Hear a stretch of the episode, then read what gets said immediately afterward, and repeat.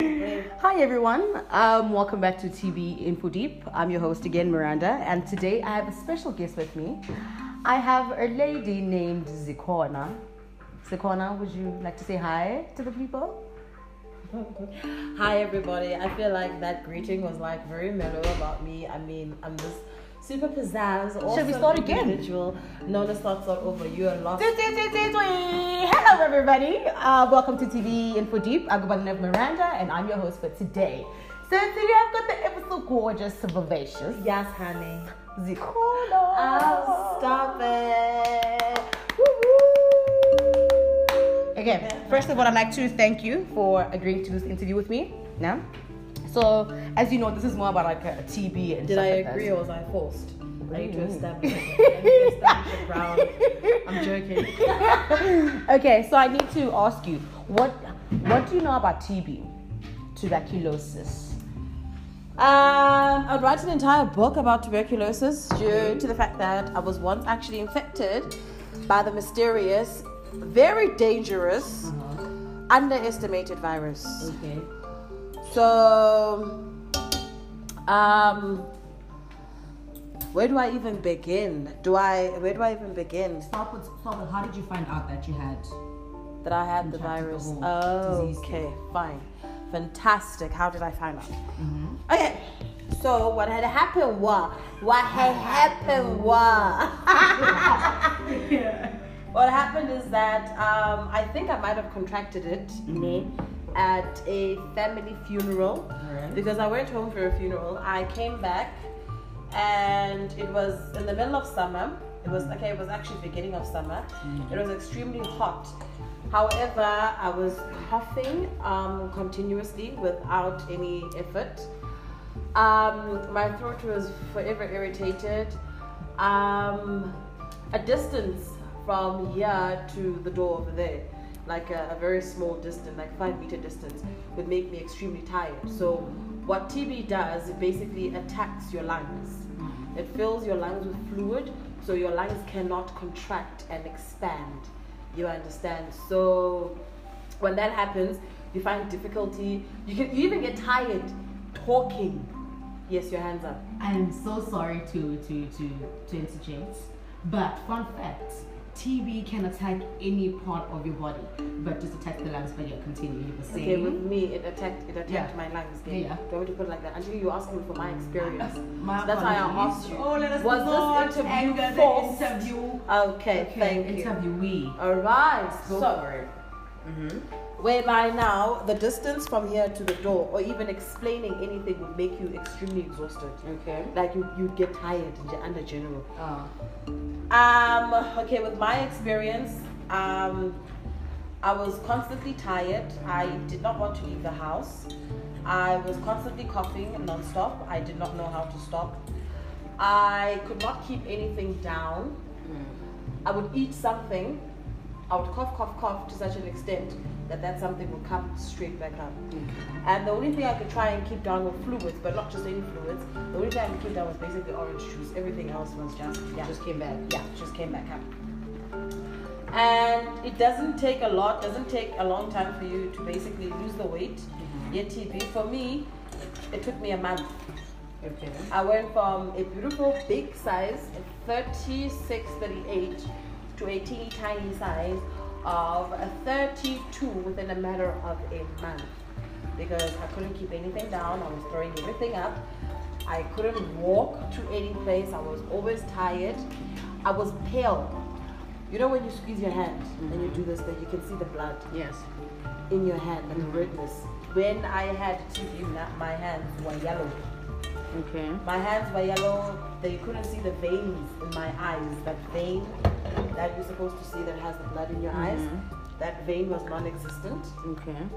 in my eyes. My tongue was always not not blue, but it was like a it was a not that dark blue, but it was a very light blue. Okay. So when you Google things like that, um, if your tongue is blue or is purple or something of that nature, it means that there's lack of oxygen that is going into your lungs. Okay.